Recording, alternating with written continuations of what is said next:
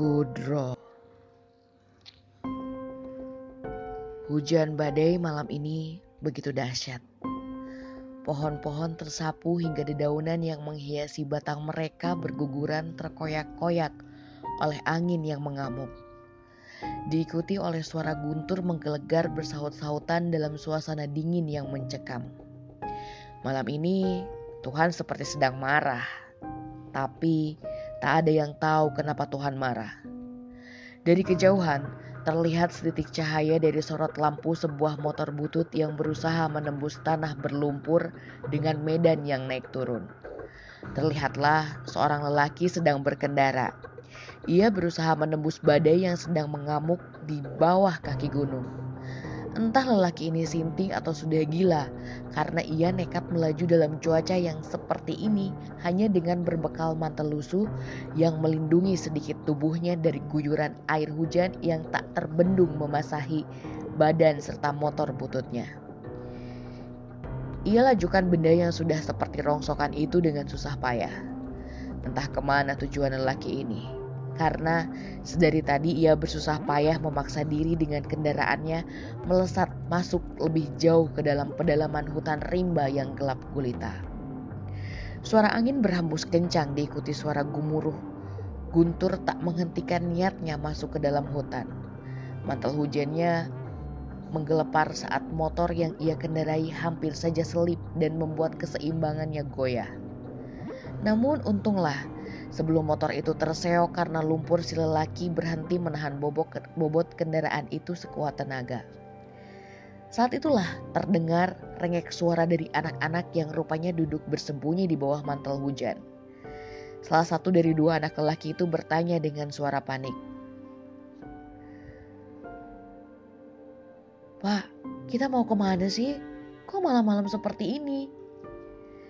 Si lelaki yang tak lain adalah bapak dari dua anak kecil yang secara berbarengan bersembunyi di bawah mantel panjang itu lalu berkata, Bayu sama Dayu nurut ya sama bapak, hanya malam ini saja. Bapak kepingin nunjukin tempat kerja bapak sama kalian. Kok nggak besok saja toh pak? Jawab anak lelaki yang lain. Tubuhnya lebih kecil dari anak yang pertama berbicara. Bapak maunya sekarang.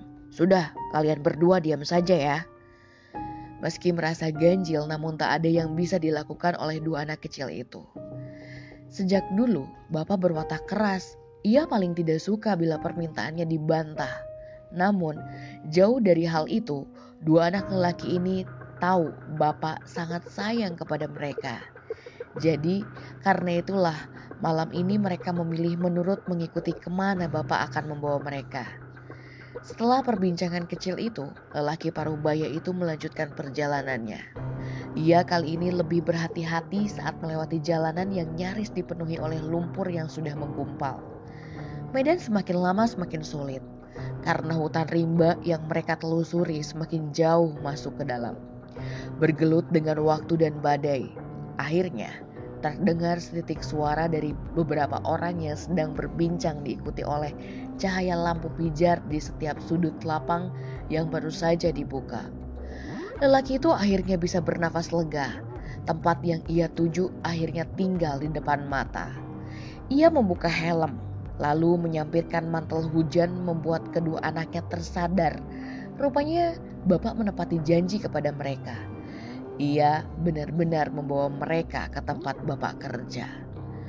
Dua anak lelaki itu turun dari motor butut yang dikendarai oleh bapak sampai ke tempat ini. Namun ada sesuatu yang aneh karena saat mereka melihat sejumlah orang yang ada di tempat ini, ada tatapan aneh pada sorot matanya. Orang-orang yang sebagian besar tidak dikenali oleh anak-anak ini seakan menyimpan pertanyaan di benak anak-anak ini. Apakah mereka rekan kerja Bapak? Lalu, kenapa mereka melihat kami dengan tatapan seperti ini? Namun, dari puluhan orang yang melihat mereka ada sesuatu yang salah. Hal ini disadari oleh dua anak ini. Hujan masih turun dengan deras. Tubuh mereka mulai menggigil kedinginan. Diikuti tatapan yang sama sekali tidak bisa dibaca oleh mata. Rasanya belum pernah mereka melihat raut wajah semuram itu. Bapak berjalan mendekati salah satu rekannya yang lagi-lagi melihat Bapak dengan wajah muram. Ia bertanya kepada Bapak, Di, kamu itu yakin akan melakukan hal ini? Katanya, seraya memandang ke tempat anak-anak itu berdiri. Ada sorot mengibah seolah-olah wajahnya berkata, Pikirkan, jangan lakukan, ini salah, salah. Namun Bapak tak menjawab pertanyaan lelaki itu. Ia justru bertanya tentang hal lain. Ke mana Pak Mandor? Kecewa karena Bapak tak menjawab, terlihat di wajah lelaki itu. Ia lalu menunjuk salah satu tenda. Anak-anak baru menyadari tempat ini dikelilingi oleh beberapa tenda yang dibangun sementara. Seperti yang dulu Bapak ceritakan, bila selama ber, selama bekerja berminggu-minggu, ia mendirikan tenda bersama rekan-rekannya. Kedua anak itu tahu bapak bekerja sebagai seorang karyawan pertambangan minyak dan seperti yang diceritakan ini adalah lokasi penggalian minyak tersebut. Bapak lalu memanggil kedua anaknya agar mengikuti dirinya. Mereka berjalan melewati sejumlah orang-orang yang berdiri dalam dia mengawasi. Lagi-lagi, pandangan mereka terlihat aneh. Ada kesedihan di raut wajahnya.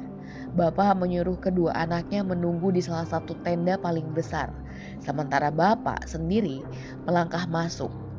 Terjadi percakapan yang terdengar, namun sayangnya suara hujan yang masih turun mengaburkan pendengaran tentang apa yang Bapak sedang bicarakan. Tak lama, Bapak membuka tirai tenda memandang kedua anaknya lalu menyuruh mereka masuk. Dua anak lelaki itu menurut. Mereka melihat seorang lelaki parubaya mungkin lebih tua dari bapak, mengenakan helm proyek. Di samping lelaki itu ada seorang lagi yang lain, seseorang yang sedang duduk di kursi goyang. Ia menutupi wajahnya dengan kain merah. Tak lama berselang, lelaki yang kata bapak adalah mandor dalam proyek ini meminta dua anak itu melangkah maju mendekati orang misterius yang sedang duduk di kursi goyang. Tak ada yang bisa anak-anak ini lakukan selain menurut. Ia mendekat pada orang misterius itu. Saat-saat di mana tiba-tiba tangannya mengelus kepala anak-anak ini secara bergantian. Dari celah kain yang tertutup menutupi kepalanya, mereka bisa melihat bibir berwarna coklat berkeriput. Tak ada yang tahu apa yang dilakukan oleh orang misterius itu, selain mengelus kepala kedua anak itu secara bergantian. Kemudian, mandor itu mendekat ia membisiki sesuatu kepada si mandor. Entah apa yang dia bisikan kepada karena setelahnya Pak Mandor mengatakan kepada Bapak, Siapa nama anak-anakmu ini? Bapak dengan sigap lalu menjawab, Yang ini adalah Dayu anak bungsuku, sedangkan ini Bayu anak sulungku. Orang misterius itu mengangguk. Pak Mandor lalu berbicara kepada Bapak kembali. Kau sudah yakin ya? Karena kau sendiri yang sudah mengajukan diri. Dua anak itu tidak mengerti apa yang sedang Bapak bicarakan. Apa maksud dari mengajukan diri? Mengajukan diri dari apa? Bapak mengangguk meski enggan. Setelahnya Pak Mandor mengatakan, Kalau begitu, sekarang ayo kita mulai.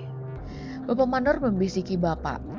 Wajahnya tampak tegang seperti tercengang mendengar entah apa dari mulut lelaki itu. Bapak lalu menatap Bayu serta Dayu bergantian, memeluknya sebelum mengatakan, Dayu ikut Bapak ya, sedangkan Bayu di sini saja dulu, cuma sebentar kok. Suara Bapak terdengar berbeda. Ia gemetar. Apa yang sebenarnya terjadi di sini?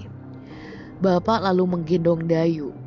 Mereka berjalan keluar dari tenda diikuti oleh sang mandor. Bayu hanya diam. Suasana menjadi hening. Sunyi, tak ada suara apa pun yang terdengar selain hujan turun. Saat itu, Bayu menyadari bahwa dirinya berada di dalam tenda hanya berdua dengan orang misterius itu. Bayu terdiam lama memandang ke sosok misterius itu. Ia hanya diam. Setelahnya, orang itu berkata, Nah, kamu gak penasaran dengan apa yang terjadi dengan saudaramu? Bayu tak menjawab pertanyaan orang misterius. Ia memandang dengan sorot mata ngeri karena Bayu baru menyadari bahwa tepat di belakangnya ada seorang wanita tua yang tinggi. Ia bersembunyi di balik kursi kayu tersebut. Melihat Bayu dengan sorot mata mengancam, melihat hal ini, Bayu yang masih tak lebih dari anak-anak berusia tujuh tahun, ia melangkah keluar berlari. Namun di depan tenda tak lagi ditemukan kerumunan orang yang tadi ia lihat. Aneh, ke mana perginya orang-orang? Bayu sontak mulai berteriak memanggil-manggil nama bapak. Namun suara hujan serta gemuruh guntur memudarkan suaranya. Sampai di satu titik Bayu mendengar seseorang berbicara satu sama lain. Bayu melihat sebuah jalan setapak yang sengaja dibabat tak lama. Bayu berpikir, mungkin di sanalah bapak berada dengan yang lainnya.